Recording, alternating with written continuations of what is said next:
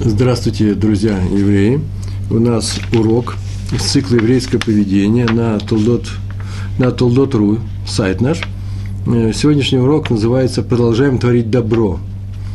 На самом деле я даже хотел назвать э, Йом Кипур нон-стоп, продолжается Йом Кипур, но это же очень больно печальное название, и поэтому э, его мое окружение попросило отменить. Поэтому продолжаем творить добро. Йом Кипур у нас только что прошел, согласно нашему циклу, и прошлый урок у нас был актуальность Йом Кипура. Так вот, продолжаем этот урок, почему? Потому что тем-то очень важно, и, может быть, это самая главная э, вещь, э, лежащая в основе всего, что мы называем еврейским поведением, именно творение добра, э, Гамилут Хасадим. Тем не менее, мы, это третий урок подряд на эту тему, уже больно это важно и перед Йом Кипуром, как в прошлый раз говорили, непосредственно во время Йом Кипура, и вообще весь год не ждать, когда мы снова предстанем перед судом, то есть вообще-то ждать надо, мы все равно предстанем перед судом, а примириться со всеми, то есть лучше всего даже не нарушать э, наших мирных добрососедских, добрососедских отношений с, с нашим окружением. И э, если что-то мы сделали, то просить извинения сейчас, в течение года, когда мы это что-то делаем, э, когда мы обидели кого-то или причинили боль, и э, нарочно или нечаянно. И лучше это исправлять сейчас. Почему? Потому что потом это будет более формально – и, а значит, и не зачтется, возможно, не зачтется, не дай Бог. Известно, что Йом-Кипур искупает наши проступки э, в отношении к Всевышнему, но никак не наши прегрешения в отношении других людей. И поэтому э, нам пришлось вот в Йом-Кипур, Йом-Кипурим, э, что называется, примиряться самостоятельно, хотим мы это или не хотим. Так вот, такую тактику надо вести круглый год. Вот о чем мы хотим сказать сегодня – и э, не дожидаясь Йом-Кипура, который является последним, можно сказать, спасением в последний момент. Э, а значит, чтобы не нажить себе обвинителей на том суде, с большой буквы на суде, которые укажут, они укажут нам на наше недостойное поведение в мире людей, то надо не делать плохих дел, не причинять боли. Между прочим, между прочим, это не одно и то же, да, не делать плохих дел и не причинять боли. Бывает такое, что ты не делаешь плохого дела, а боль причиняешь, мы говорили об этом неоднократно. Так или иначе, сегодняшний урок – это продолжение темы трех последних уроков Гамилут Хасадим. Написано в разделе Берешит. Видите, мы сразу начинаем э, сначала всю книгу, а заодно э, подводим итоги итогов после э, Йом-Кипура. Так как написано в третьей главе 21 стих, сделал Всевышний Адаму и его жене кожаные одежды. Адам – это первый человек, кожаные одежды он сделал, и одел их – Э, об этом мы говорили э, на уроке, посвященном Йом-Кипуру, кстати. То же самое, ссылаясь на эту строчку, в трактате Сота, 14 лист, мудрецы сказали, мудрецы сослались, привели мудрецы э, слова, которые сказал Раф Симлай. Он так сказал, Тора начинается с хорошего дела, минуту, кстати, с хорошего дела, которое совершил Всевышний, а именно он сделал Адаму его жене одежду, и одел их, и э, завершает хорошим делом Всевышнего – э, похоронил его Маше. Между прочим, это я от себя могу добавить. Э, ведь мог бы он и не шить эту одежду, не написано об этом. Пошил Всевышний одежду. Зачем это сказано? Да. А тем более мог бы их не одевать. Вообще, я не очень представляю, в чем заключается это одевание. Он дал им кожную одежду, дал он ее. В природе одежда ведь не растет, она ниоткуда не появляется. Это, значит, чудо было, внеприродное. Он дал им нечто надеть на себя – Хотя многие говорят, это, наверное, был какой-то э, лист какого-то дерева. Это не было бы сказано одежда. Лист используется в виде одежды. Было сказано, дал он им лист или дал он какую-то какую вещь для, э, для выполнения функции одежды. Не, сказано, пошил, сделал, создал, как весь этот мир – а одежда вообще-то и вообще многие прочие, э, прочие вещи материального нашего мира, которые вот не природа, делаются руками человека. Вот Всевышний это и сделал. И одел их, вот самое интересное, одел их. Это же даже не чудо. Что значит одел? Ну, если бы одел мультфильм какой-то, вдруг одежда поднялась в воздух раз и э, наделась на них. Это он сделал. А в конце написано, и похоронил он Муше. Мог бы и не хранить, мог, можно было бы и не писать это. Зачем написано, и похоронил он Всевышний Моше. Моше ушел и умер. Что там случилось, никто не видел. Никто не знает, где его могила. Нет, написано в Торе в последних заключительных, заключительных словах, заключительных фразах написано, что и Всевышний его похоронил. Всевышний не может никого хоронить, он не, не физическое лицо. Значит, это написано для чего-то. Все, что произошло с, с одеждами, все, что произошло с телом умершего Муше, это относится к чуду. Или как хотите это воспринимайте, но главное, что написано таким образом, что все это было под надзором Всевышнего, как вообще все, что здесь происходит – мы функционируем под надзором, под надзором Всевышнего. Но в этом не было необходимости, он я э, обращаю ваше внимание. Они могли сами сделать эту одежду, они могли взять что-то использовать. А Муше мог как-нибудь, я не знаю, вознестись на небо или взять и похорониться. Зачем нужно об этом писать? Так вот, Раф Симлай нам и объясняет, что начинается с хорошего дела, которое, в котором нет необходимости, и он это сделал. То же самое сказано. Вот так и вы поступаете. Вот нет необходимости в делании хорошего дела для этого человека, тем более он мне не заплатил за это хорошее дело. Я ему и не обязан, лохаяв, я не должен э, это делать. А тем не менее, Тора говорит, делай. Так положено делать или нет? Э, делай из, э, из, из тех соображений, которые называются рахами, милосердие. Будь милосердным, делай больше, чем ты обязан по суду. Согласно суду, ты ничего не должен ему сделать. Иначе зачем ты просишь прощения и милосердия у Всевышнего на суде, который называется Рожешана Йом Кипур. Мир Бачмидраж добавляет, что также и в середине сказано тоже, мы говорили об этом, то же самое навестил Всевышний, навестил заболевшего Авраама. Третий день, самый тяжелый пик болезни его был после обрезания, и Всевышний к нему пришел – что это означает? Это означает, что и мы должны помогать людям в их тяжелых, тяжелые моменты, тем более в горе, в беде, ну, при болезни, навещать больного и так далее. Но если учиться по Торе, то надо вообще смотреть на дела праведников, а не на дела Всевышнего. Есть такое учение, обязательно нужно делать все качества, которые проявляет Всевышний, которых мы видим проявление участия Всевышнего в нашей земле – нашей судьбе, в жизни людей надо использовать, потому что они все они являются позитивом, все они являются э, э, эталоном хорошего поведения. Но нам нужно учиться у, у э, людей, живых воплоти, э, тех, тех персонажей, которые, э, историями о которых полна э, Самотора, Хумаш, Пятикнижие Моисея, Мушерабейн. Вот, например, в частности, надо учиться уже у Ноха, он назван первым праздником – и в Мидраше, который называется Танхума, сказано, что он и его семья, все, кто вошли в ковчег, вы знаете всю эту историю, был потоп, спаслась только семья Ноха, Ноя по-европейски, по-русски в частности, и его сыновья, э, его дети, его жена. И э, вот такая небольшая семья э, спаслись и дали дальше продолжение рода человеческому, а всех животных и всех птиц, и всех рептилий и прочих и прочих тварей земных и небесных, кроме рыбных, как я полагаю, э, они спасли для потомства, сохранив их э, популяцию в виде продуктивных э, носителей, самцов, самок и прочих вещей. Так вот, а кто за ним ухаживал целый, целый год, ровно год шел потоп?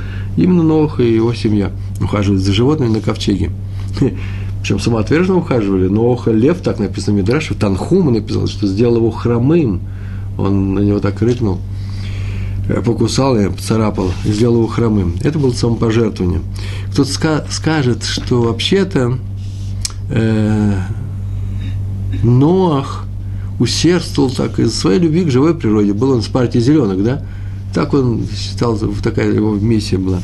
А кто-то скажет, нет, это он поступал так из желания выполнить заповедь заповедь Творца. Так или иначе, он смотрежно себя вел. А в конце потопа было сказано, выйди из ковчега, выйди из ковчега, из ковчега, возвращайся к нормальной жизни. Возвращайся к нормальной жизни, будешь жить, как ты жил раньше, праведно, и дальше. Плодитесь, размножайтесь, там было сказано. Больше не пошли потопа на землю. И так далее. То живи своей жизнью для себя, для людей. Вдохни свободно, разогни спину. Это мои же слова. Это тоже о, чем сказано в Таилим.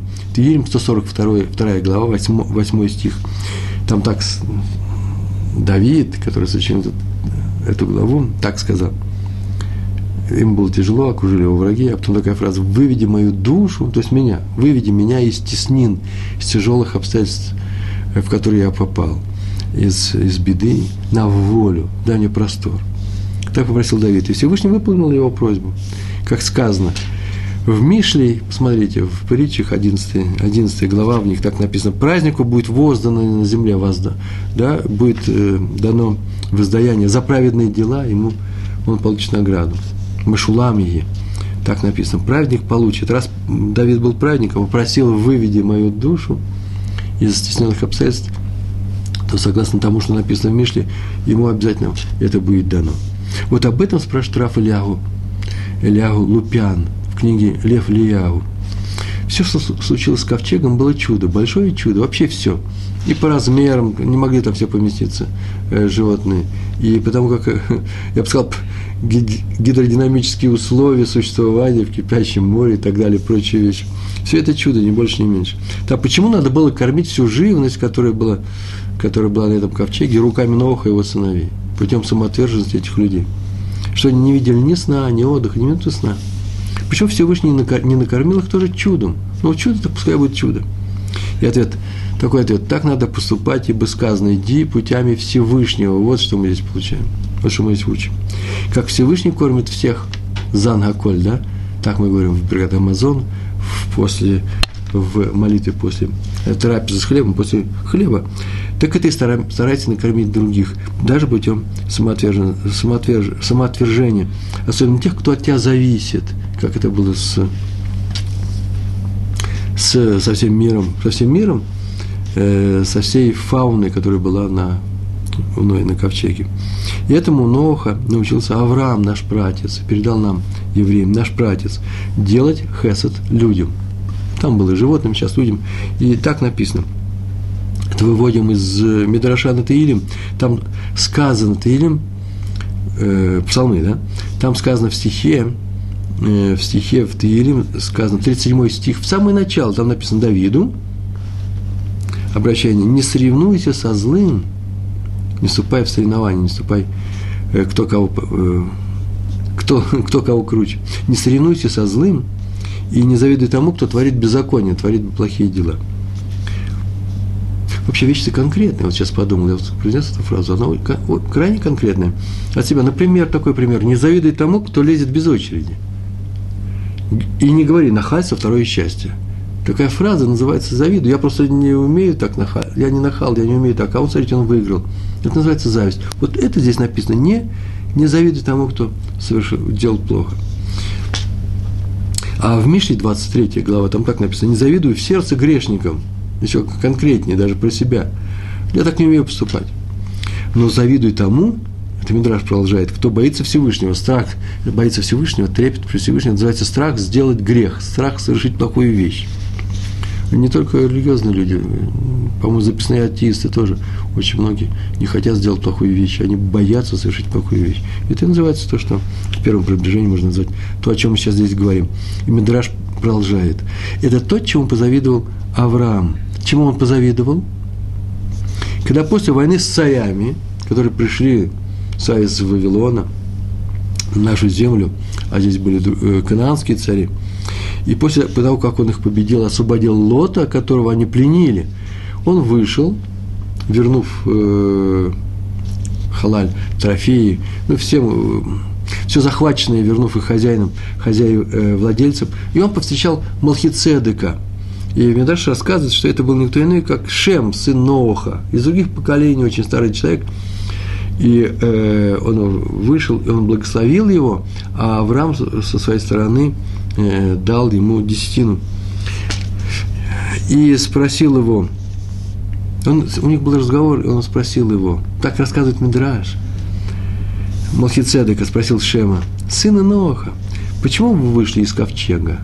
В данном случае это означает, в силу каких заслуг вам Всевышний дал выйти из ковчега? Это было там тяжело.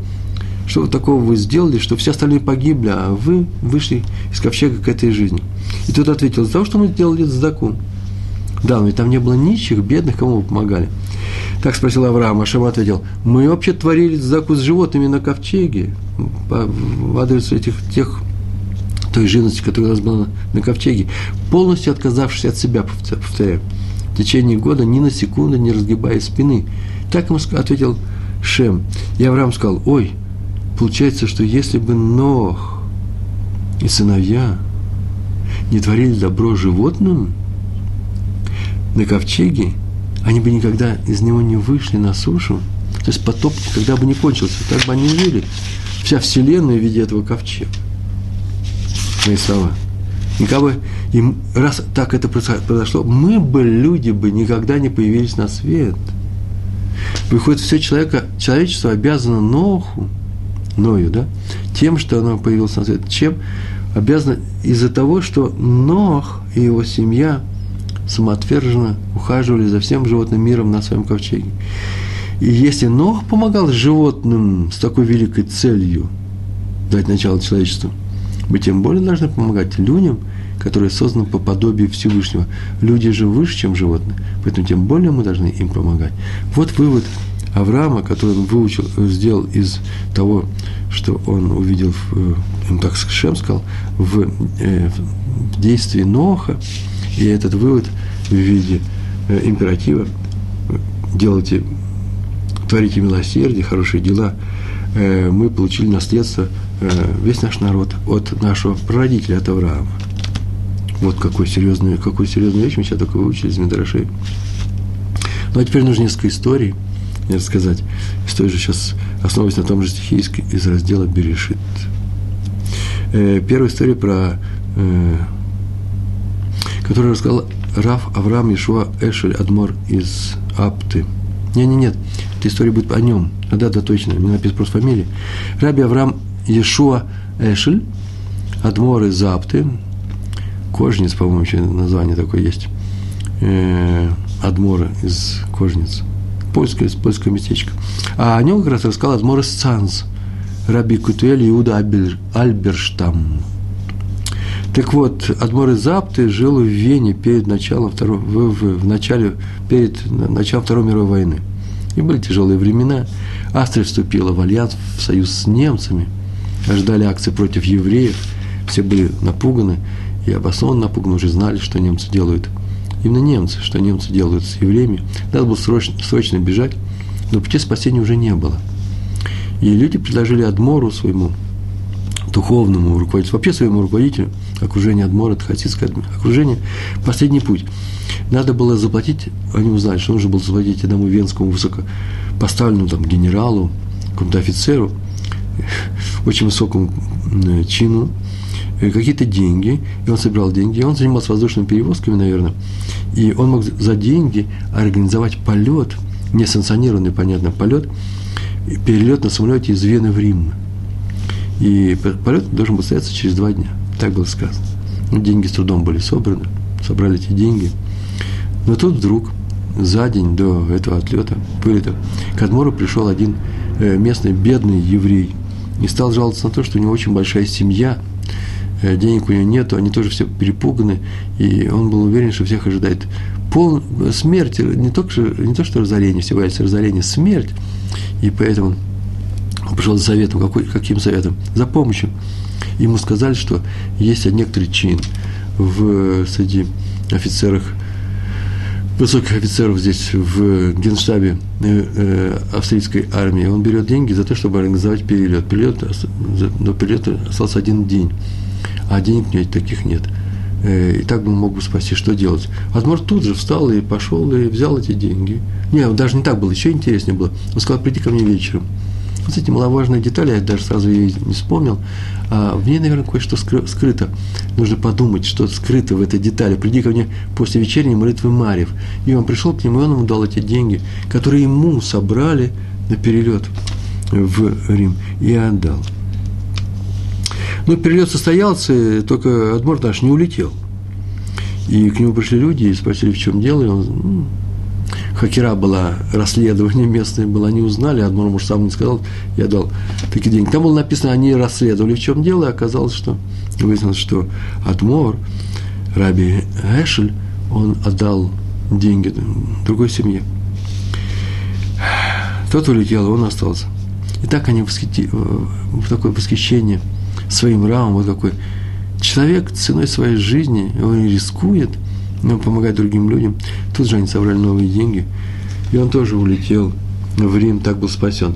Э, прожил долго довольно-таки, и умер уже в Израиле через много лет после этого. А у меня вопрос, почему он ему сказал прийти после молитвы Аравит Марьев? В чем это, с чем это было связано? Если бы это было в этом рассказе, что денег у него не было дома, нужно было пойти за деньгами, так это же несущественная молитва, а несущественная деталь. Мне вообще-то хочется, это придумываю, на самом деле придумываю, что он должен был помолиться для того, чтобы с чистым сердцем отдать эти деньги, э, не восхищаясь самим собой, чтобы Всевышний дал ему эти силы помочь э, другому, помочь другой семье. Между прочим, ведь э, есть так, такое правило, ты не обязан ценой своей жизни спасать других людей. Если это кидуж Ашем, да, но нельзя требовать это от людей, по крайней мере. Если ты делаешь это сам, пожалуйста, так или иначе. Э, вот некоторые смотрят в этом. Э, э, тут даже не написано, своей семьей выезжал Адмор. Если своей семьей, то понятно, он спал свою семью. Почему же он решил оставить их под немцами, под обезумевшими э, австрийцами, которые убивали людей, ссылали их, вывозили, убивали их в Освенцим и в прочих лагерях? остается у нас вопрос. Э, между прочим, про раби Авраама Иешуа Эшель, он был на самом деле великий, великий, был праведник. Э, про него ходит такой анекдот. Я его несколько встречал, теперь с ему тоже расскажу. Ехал однажды в коляске со своим сыном, а он очень не любил пристального внимания к себе со стороны людей. Его очень любили все, всегда его приветствовали. Он настолько боялся возгордиться, настолько боялся вот э, этого почитания внешнего, э, что он всегда переживал, он хотел жить скромно, он не хотел быть, чтобы на него все смотрели, он не, он не любил стоять в центре э, публичного интереса. И он ехал в коляске с своим сыном и спросил про людей, которые толпами стояли у дороги, махали руками, э, шляпами и приветствовали его. Он спросил, на кого они смотрят? А сын ответил, на меня, папа, не бойся. Таты, на меня они смотрят. Рэб удивился, а почему они смотрят на тебя? И сын ответил, ну как же? Они смотрят на меня и говорят друг другу, смотрите, вон, вон едет сын великого праведника. Так что все в порядке. Такой-то анекдот. Не знаю, успокоился он после этого. Смешная история. Они на тебя смотрят, папа, великий праведник, а на меня, я сын великого праведника. История про Саба из, так назвали его, Саба из Навардок, Навардок, э, Рабьесфа Юзла Урвица – Гуровец. Однажды во время своих странствий я посетил э, Бобруйск, общину Бобруйска, и там остался на Йом Кипур. И вот он, будучи вообще-то известным человеком, ну не всем еще известным, э, но Талмит Хахаму, мудрецом Торы, он увидел одного человека очень старого и одетого бедно, который был в кожаной обуви. Надо сказать, в Бобруйске, я так полагаю, Йом Кипур – это не самое теплое время года, но он был в кожаной обуви. И он к нему подошел и наверное, с желанием помочь ему спросил, может быть, вы забыли, э, что в этой обуви ходить нельзя. Ой, у меня такая же история была в Одессе, но я не решился зайти искать об этом. Почему? Потому что, ну, люди пришли в синагогу. Сейчас я их отпугнул бы, в чем вы пришли в синагогу Йом Кипур? В кожаной обуви, ой-ой-ой, нельзя. Они бы посмотрели на меня резко. Главный, главный раввин города Одессы не говорит им, значит, он знает, что здесь происходит – Э, поэтому я тоже смолчал. А вот э, Раф Саба из Навардыка подошел и сказал, может быть, вы не знаете, что нельзя. А тот сказал, вообще-то, я знаю прекрасно, в чем дело, что нельзя ходить так. Но не могу же я прийти босиком. Позору не оберешься. Я ожидал, что здесь будет так сказано, холодно идти босиком. Холодно по э, осень уж больно поздняя. И что сделал Саба из Навардага снял свою обувь и отдал этому старику. И целый день проходил в синагоге, проходил там, молился э, в, ну, в носках, не босиком. Его спросили, почему он так поступил? Потом его спросили, почему он так поступил. Ведь он мог посоветовать тому старику, ну, не бойся, никакого расстройства нет, лучше ты в носках стой и молись. А он сказал, вы все-таки Саба из Навардага, Талмит Хахам, мудрец Торы – ему это не к лицу. Он ответил, ответил так, что про Талмит Хахам я не знаю, к лицу не к лицу, дело в том, что это старик местный житель. А это человек приезжий, никому не известный. Мне долго, меня долго стыдить из глаза не будут. А он еще долго будет стыдиться того, что ходил здесь без обуви. Я ему обязан был помочь. Это называется добрый поступок. Э, мы говорили об этом, у меня есть рассказ на эту тему на блоге.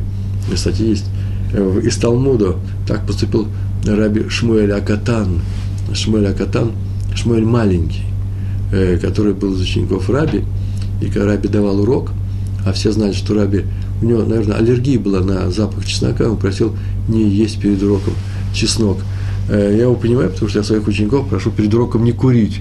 Мне плохо просто от этого жуткого дыма и даже от его остатков.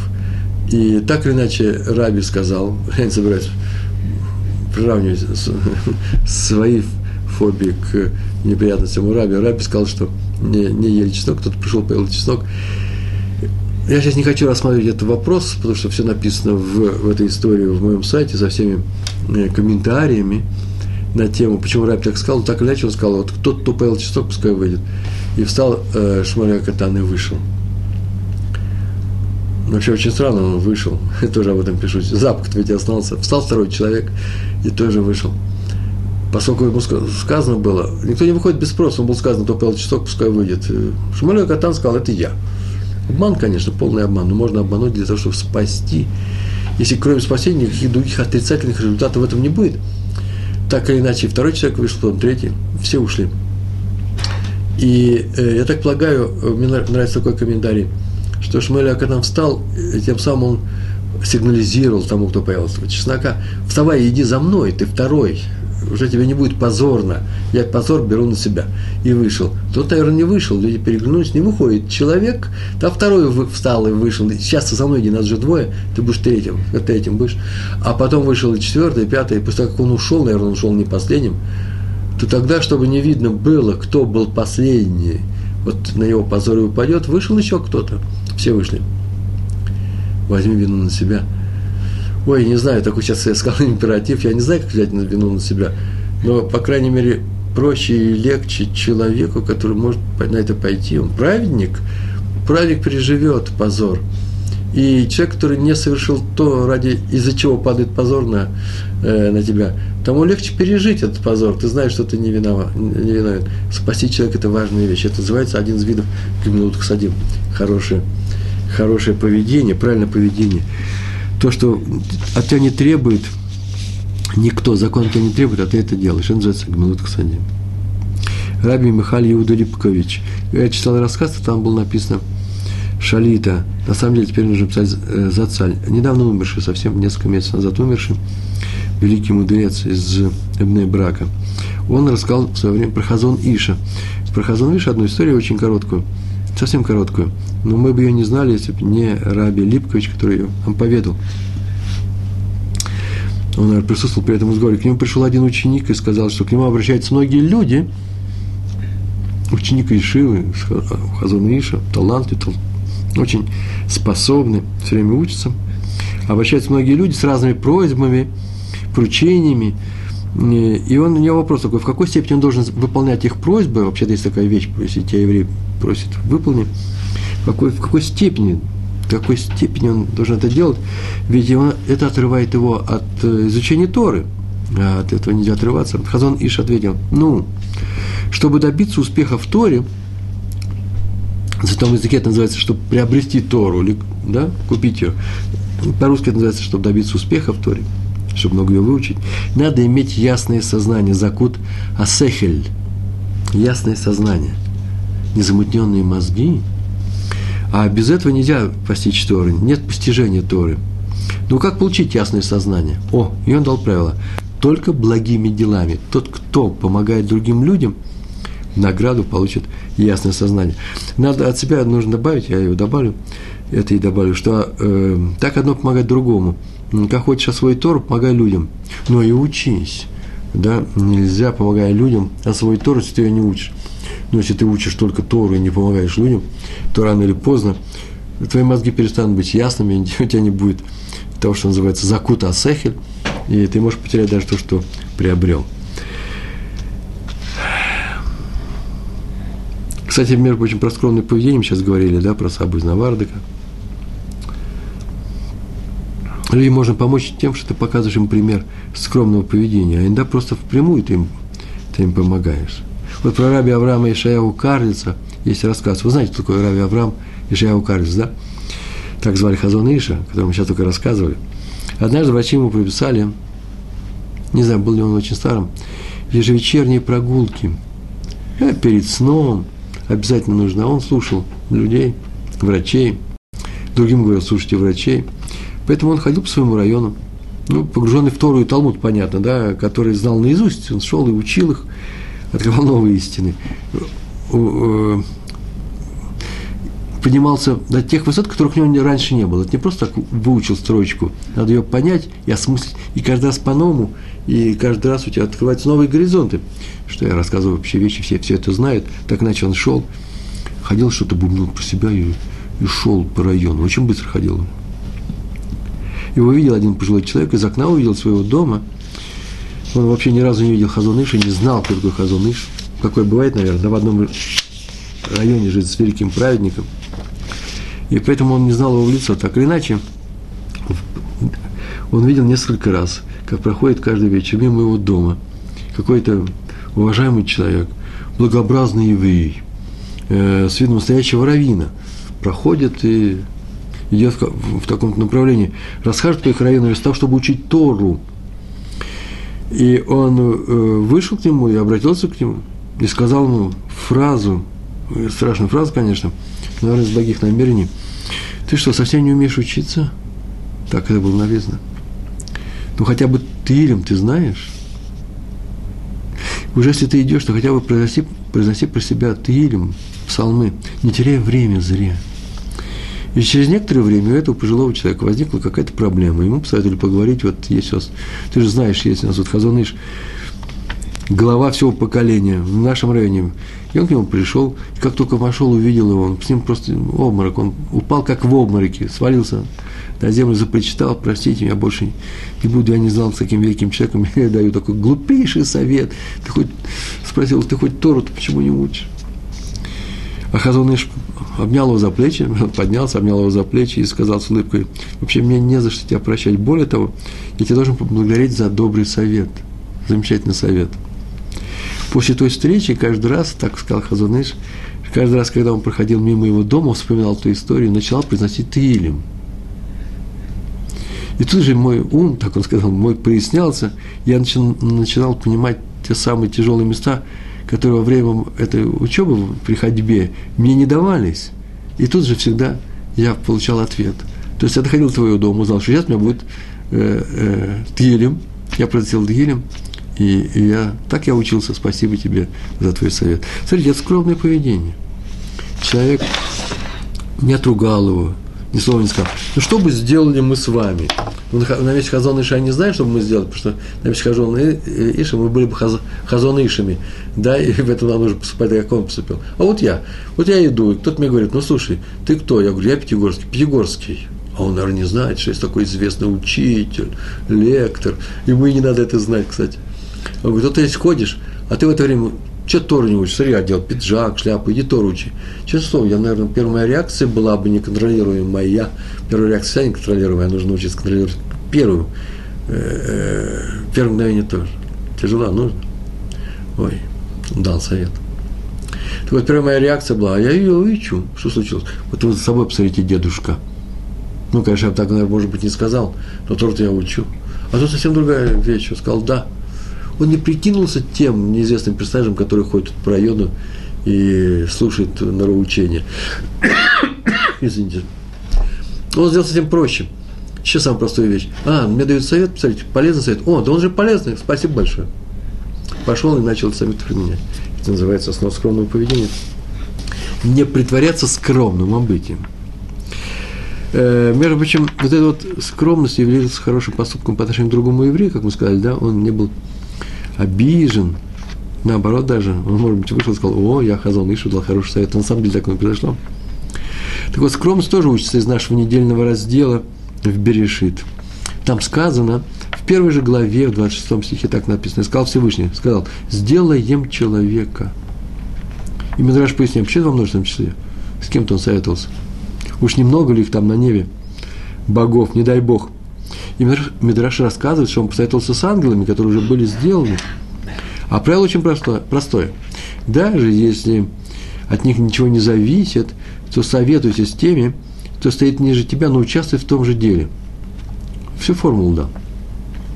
Так улучшаются отношения между людьми, налаживаются хорошие позитивные связи между начальником, подчиненными, пожалуйста, между мужем, женой, между родителями и детьми.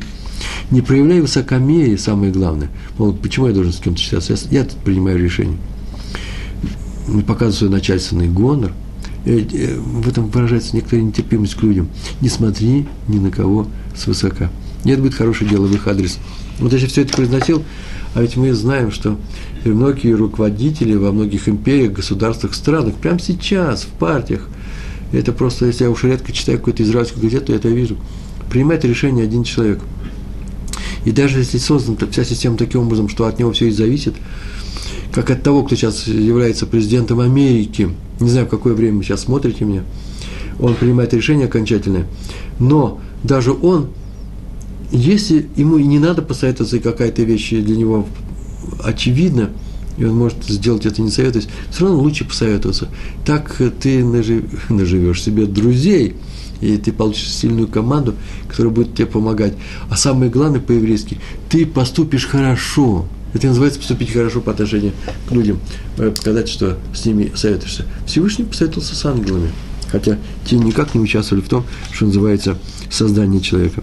Раш на этот стих так написал. Ангелы ему не помогали. Более того, есть опасность, если так написать, сделаем кому человека, есть опасность, что этот стих кто-то выучит, из этого стиха выучит, что там на небе несколько богов, творцов мира. Тем не менее, Тора все равно сказала, именно сделаем, почему? Чтобы научить правильному поведению и скромности нас, людей, которые эту Тору читают, которым Тора это обращена, которые Торе доверяют и верят и учатся по ней. Пусть большой советуется с малыми. И добавляет Раби Эшель. Вот наш Раби Эшель, э, которого уже две истории рассказали, одна из них анекдот. Он так добавил. Отсюда мы видим, что каждый человек, кто проявляет свою спесь, высокомерие, то, что называется гаевы, сверху вниз смотрит, ну или поклоняется идолам. Совершенно неожиданная вещь, между прочим. Я так сказал, конечно, поклоняется идолам. Раз он высокомерен, значит, он считает себя главным, значит, он ориентируется на себя, значит, он поклоняется себе. Поклоняется себе, вот тебе и идолопоклонство. Себя вставляет главу угла. А тут по-другому сказал Раф вышел, совсем по-другому. Какая связь между, между высокомерием и поклонением идолам? Да, ответ очень простой. Кто не хочет смирить свою спесь по отношению к другим, кто не учит из этого стиха необходимость скромности, как пояснил Раши, тому будет дано с неба, небом будет дано совершить ошибку и стать идолопоклонником. И он начнет верить в несколько богов, как об этом говорит простое прочтение этого стиха. Давайте сотворим, сказал Всевышний, давайте сотворим человека. Очень непростой выход, вывод здесь сделал. Могу повторить второй раз. Замечательная фраза была. Если он высокомерен, то ему будет дано заниматься идолопоклонством, Всевышний его не остановит от этого шага. Придет ему в голову, он не позанимаюсь-ка этим, и он его не остановит и начнет заниматься. Почему? Да потому что сам стих об этом напоминает, сам стих об этом говорит, нам он говорит. Не стиха он даже выучит, а какими-то своими другими э, э, ходами, жизненными обстоятельствами, э, ситуацией своей, но стих об этом говорит, как бы он ни начал заниматься идолопоклонством. Пятая история про раби Шлома Йосфа Канеманна. Ой, хорошая история, мне она понравилась рассказывал он, что встретил во время своей поездки в Америку, он приезжал в Америку для того, чтобы собирать, наверное, средства для своей ишивы, поняли, в браке. Э, одного профессора, еврея, старого профессора, это было давно, вообще-то это было давно. И этот профессор сказал ему, что давно бы оставил еврейство свое, это евреев, и перестал вообще объявлять им, что, что он еврей не взял бы в жены не еврейку, и вообще отвернулся бы от этого народа. Почему он сделал бы это не надо? Обстоятельства такие. И вообще, может быть, даже принял бы другую веру. Но жизнь была тяжелая, он, наверное, где-то мог такое сделать сразу до войны, перед войной, после Второй мировой войны. Так вот, он бы это сделал, если бы не сюртук, мейль, да, не верхняя одежда, хазон э, э, Хофицхайма. Если бы не Хофицхайм. Что это сюртук? Что это, что это за, за история? Спросил Раф Канеман.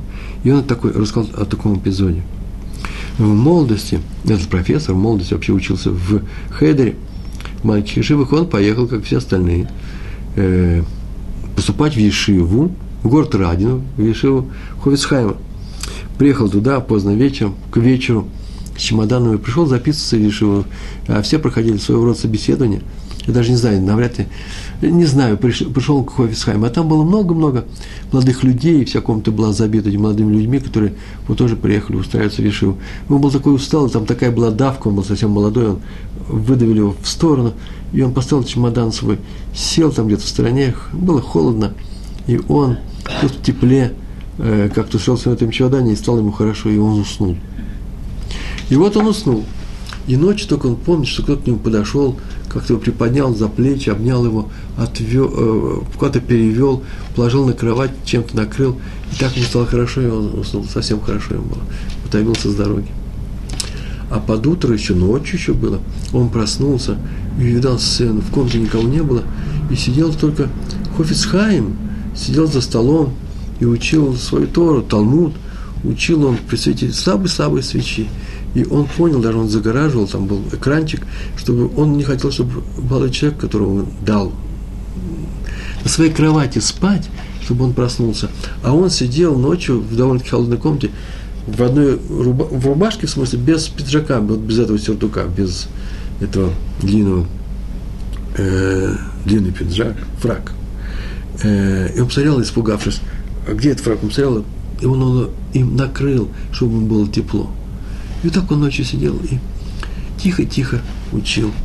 И вот он говорит, всю жизнь, каждый раз, когда у него какие-то были моменты, э, хотелось бы отказаться от всего еврейского, и стать просто как все, всегда стояла, вставала перед его глазами эта картина, согбенная спина Хофицхайма, который сидел и учил Талмуд, и голос его, вот этого изучения Талмуда под напев – и это его останавливало. Смотрите, какая простая вещь дал в своей комнате спать молодому человеку, даже не самому способному ученику, который, наверное, видите, как мы видим, Ешиву ушел, способный человек, который много добился других наук, стал профессором в Америке, стал в Германии, потом в Америке, скорее всего, и прожил большую тяжелую жизнь. А вот эта вот картина осталась э, перед ним. Он спас этого человека от ухода из еврейства. Такую фразу он сказал, так в пересказе Рава Канемана, Шлома Йосифа Канемана, такую фразу сказал, до тех пор, пока среди нас в нашем роде есть такие высокие праведники, я никогда никуда не уйду. В книге Магид Медабер есть такая книга, приведена история, тоже про, про Америку. О том, что в городе Лейк, вот это американская Ешива, учился один из внуков Хафец Хаима, о котором мы сейчас только рассказывали – в Лейквуде, в Ешиве Лейквуда учился внук Хафец Хаима. А руководил Ешивой, кстати, э, рав Аарон э, Котляр. А духовным руководителем, то, что называется Машгих, был Раф Воктфогель. Известная личность, очень такой серьезный был человек. И в Ешиве очень горелись, что один из их учеников, это никто иной, как происходит такой прославленной семьи, э, внук Хофицхайма. Но стали замечать с каких-то пор, что он начал часто опаздывать на утреннюю молитву. Да, это еще уже была взрослая, это Кололь, это вообще-то люди-то были уже э, э, женатые. А внук, потом Хофицхайма, опаздывает на утреннюю молитву, а иногда вообще не приходит, и где он молится. Так или иначе, хоть непорядок, несмотря на то, что у него такое происхождение, его позвал к себе Машгиха, и Раби Арон там тоже присутствовал, Арон, Раби Арон Котляр, Котляр. И спросили, в чем дело. И вот этот Аврех ответил, что каждое утро его, для того, чтобы прийти в Ешив, задержит одно и то же обстоятельство, одна та же ситуация. В одной семье есть очень много детей. И они шумят, кричат, мать явно не справляется, чтобы они были здоровы. Она не справляется, один шумят, у нее не хватает рук. Один просит срочной еды, второй требует, чтобы его отвезли, от, отвели в хедер, сам он не идет. Третьему надо помочь одеться, треть, четвертому нужно поднять с пола. Их там полно. Мать одна не справляется. И он не может пройти мимо всего этого, чтобы не, попом- не помочь этой несчастной женщине.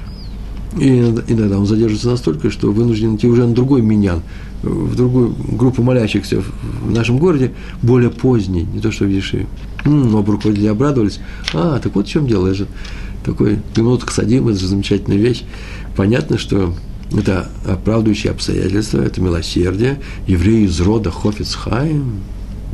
Подобное поведение очень-очень к лицу хорошо. А Мажгих спрашивает, кто это, кто эта женщина, может, ну, уже вообще организовать ей помощь? Это вдова какая-то, не дай бог, она разведенная, она одна осталась. Если, если так нужно организовать ей помощь от Ешивы. Аврах сказал, нет, она не вдова, слава Богу, и не разведенная. Она вообще моя жена. Я своей жене помогаю. Разве я могу относиться к ней с меньшим милосердием, чем к остальным женщинам, к остальным людям, которые с трудом справляются со своими делами в многодетных семьях. Сказано, что сначала помоги близким, а потом далеким. Посмотрите, ведь они же обрадовались, два руководителя, что он помогает людям. Неужели они скажут, а, своей жене не помогай? Такого же они не скажут. И поэтому они могли, э, признали за ним эту правоту. Это рассказ так остался, приводит в книге про Рави Котляра, эта история проведена – о том, как он, наверное, у него реакция очень положительная. Да, ты правильно поступаешь, тяжелое обстоятельство, нужно помогать своей жене. А молитву он сам организует, он взрослый человек, он э, молится. Об этом же, между прочим, рассказывается и следующая у нас история, э, которая примерно на ту же тему. Про раби Нафтали Амстердама. Так фамилия у него была такая, Амстердам. Амстердам. Э, он учился у раби Сроиля Салантера, и после свадьбы – его спросил Рави Сроль Салантер, скажи, пожалуйста, после свадьбы, свадьба недавно произошла, прошла только совсем недавно, и он спросил, скажи, пожалуйста, а ты занимаешься гмахом? А таусек бы гмах? Так он спросил.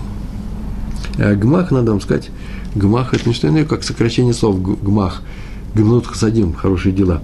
В частности, гмахом называется любая кама – любая касса помощи, или взаимопомощи, как говорили в России раньше, э, когда человек может пойти тому, кто держит гмах, такое выражение, кто держит гмах, да, УХСБ гмах, э, попросить у него или какие-то вещи, смотря, э, на какую тему этот гмах организован.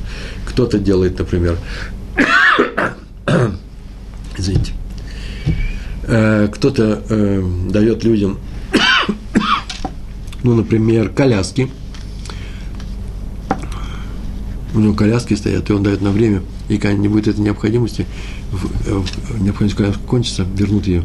Или, например, о, Арисот, э, как называется, маленькие кроватки, колыбельки, да, совсем новорожденных, они вообще нужны, по-моему, один месяц или два месяца сразу после рождения, потом они не нужны, поэтому не надо их покупать. Можно их купить и сдать в этот гмах. В гмахе себя их можно взять. Я, например, со всеми своими детьми именно это и сделал. Э, мы брали в гмахе, а потом Однажды все-таки мы купили кроватку, и потом ее сдали в ГМАК другую. Если я не ошибаюсь. Надо у спросить. Это ГМАК. А есть ГМАК проще. Это не что иное, просто как, как деньги. Мы часто говорили на, на уроках об этом. Есть у меня некоторая сумма, или меня попросили задать этим гмахом, уже есть это, этот капитал, капитал этого гмаха, а я только занимаюсь им. Это тоже серьезная работа. Я выдаю деньги, смотрю за, э, за то, чтобы вовремя возвращали и так далее а можно заведовать своим гмахом. Так он спросил, ты занимаешься гмахом? Он сказал, а откуда у меня деньги? У меня вообще денег нет. На, на жизнь с трудом. А уж тем более заниматься гмахом, помогать другим людям. Попозже, может. А Раф, нафто, э, Раф Исроевич Салантер сказал ему, я не спрашиваю про гмах денег. Я спрашиваю, помогаешь ли ты своей жене, занимаешься ли ты гмахом. Ты должен помнить, что ты не обзавелся рабыней, Шифха называется, да, Ария, называется шифха, которая для разных дел. Женщина, рабыня в Паторе, сейчас этого нету, а раньше это было, так написано в Талмуде, в Торе самой написано, э, то который тебе, в общем, все делает, кухарничает и выполняет вообще все функции. Э, если уж ты обзавелся ведь не рабыни, которые тебя обслуживают, так он сказал, а сказано, муж и жена одно тело, одно тело. Надо о ней максимально заботиться и помогать. Заботишься ли ты максимально? И помогаешь ли ты? Э, если у меня были ученики, если бы я видал, как кто-то женился, мы его поздравили, сыграли свадьбу. сыграли свадьбу, и теперь он учится у меня, предположим, он у меня учится. Я вижу, что он никогда не опаздывает, всегда приходит, уходит, даже задержится здесь, задерживается здесь у нас, не спешит домой. Ой, я спросил, а в чем дело, почему не спешит домой? Первый год. Первый год нужно спешить домой. Надо быть с женой, надо помогать. И особенно, когда родятся первые ребенок. В конце первого года, когда рождаются первые дети, через 9, 10, 11 месяцев, уж точно нужно помогать. Я спросил, а что случилось? Ты помогаешь своей жене? Если у меня был, такой, называется, хашаш, такое подозрение, да, что человек не помогает. Вот, наверное, здесь это и возникло. Раби Нафтали Амстердам сам рассказал эту историю про Раби Исраила Салантера. Но, наверное, у того были какие-то опасения.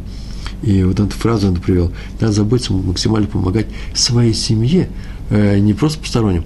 Это великая вещь, между прочим. Некоторые люди согласны помогать другим, но не своим. А некоторые помогают только своим, но не другим. И то и другое тоже хорошо, хотя бы так, понятно, да? Но хорошо бы, чтобы и э, помогать всем людям, тем более тем, которые зависят от тебя, тем, которые от тебя максимально зависят, и которые были благодарны тебе за то, что близкие твои, ты им э, мог бы помочь. Помогай им. Раби Шлома Швадрон. Много историй про него мы рассказываем. В последнее время читаю не рассказывают. Сегодня я с удовольствием рассказываю. Уезжал за границу. Уже был куплен билет на корабль. В те времена были, когда из Израиля в Европу отъезжали на корабле. Отплывали на корабле. А отплывали, значит, из Хайфа. А жил он в Иерусалиме. Он вызвали машину, он поехал в этой машине в Хайфу. И вдруг посредине пути, так написано, посреди, Бэмса, посреди пути из Иерусалима, сейчас ехать не меньше двух часов, а тогда тоже, наверное, и больше. Он вспомнил, что у него осталось одно не сделанное дело, очень срочное и важное дело в Иерусалиме, надо вернуться. Шофер сказал, что точно уже опоздаем к моменту от, от, э, отплытия. А что за дело? И сказал, что рядом с ним в Иерусалиме живет один старик. Одинокий старик живет – и он к нему регулярно ходит, чтобы скрасть его одиночество, помочь ему, чтобы, чтобы ему там было... Э, и ну, скрасть одиночество, другого даже выражения, не знаю, помочь ему. Посидеть рядом с ним, поговорить с ним. Э, и э, в этот раз он так за, за, забегался, готовился к, этой, к этому э, к этому переезду, к этому отплытию, что забыл, забыл зайти к ним – Искать, что его не будет несколько месяцев, чтобы он зря его не ожидал. Надо бы вернуться и поэтому посидеть рядом с ним. Вот сейчас нужно вернуться. Шофер очень удивился. Мы сейчас опаздываем. В Хайфу мы точно вовремя не приедем. Мне не то сказал, да точно нужно, потому что нужно попросить соседей, там не было сотовых телефонов, то с телефона это было плохо, попросить соседей, чтобы они его навещали изредка. Я ему скажу, что у меня не будет несколько месяцев, чтобы к нему приходили. Тут возмутился, но все равно повернулся, шофер повернул обратно. В Иерусалиме тот просидел со стариком целый час, попросил, организовал помощь от соседей, все это сделал он. Там осталось 7 минут, нужно спешить. А вот э, Раби Шлом Швадрон не спешил.